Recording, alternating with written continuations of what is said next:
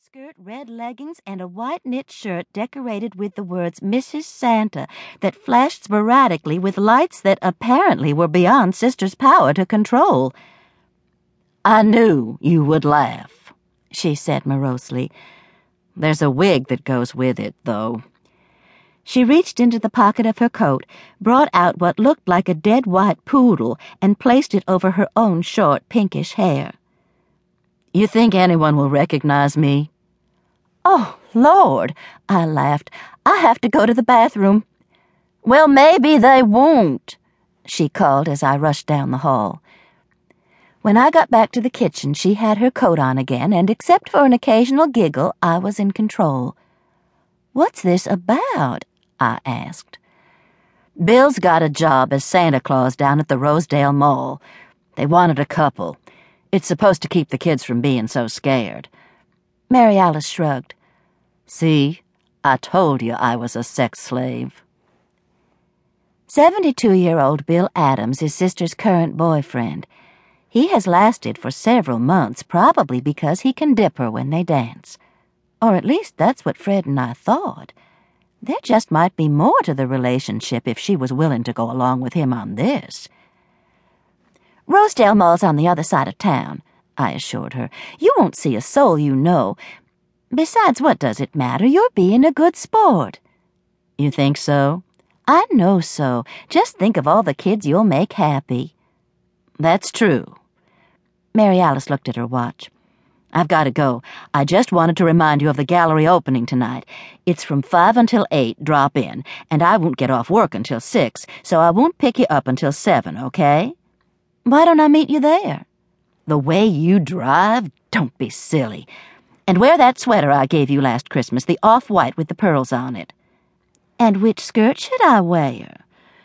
Mary Alice is immune to sarcasm, which can be both a blessing and a curse for a sister.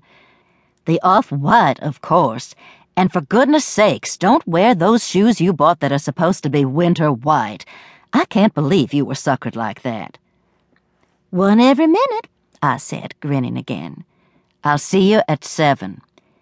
Mrs. Claus picked up another muffin on her way out. See you. Sooner than she thought, I had a date for lunch at the Rosedale Mall.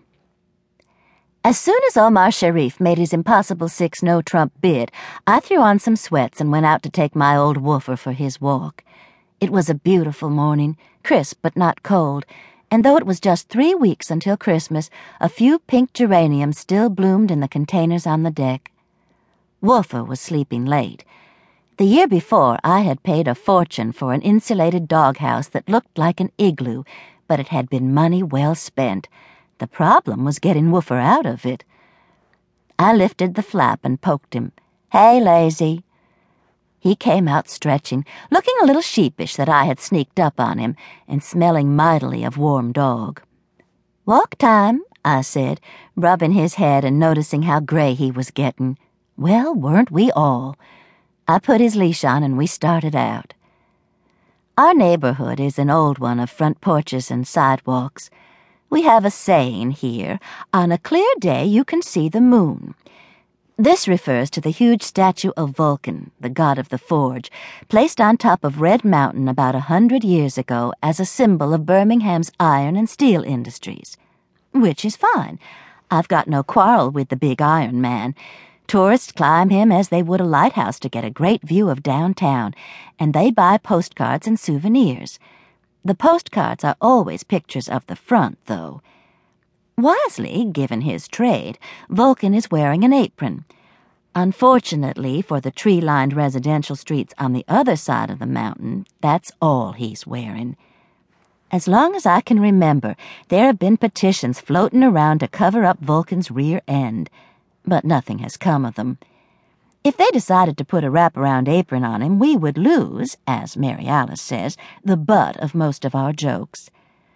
I grew up by the light of this moon and thought nothing about it until a small cousin visiting from Atlanta stood on our front porch and, eyes round with awe, announced, There's a naked man up yonder. With a great ass, Mary Alice said. She couldn't have been more than ten at the time. The moon was very clear today.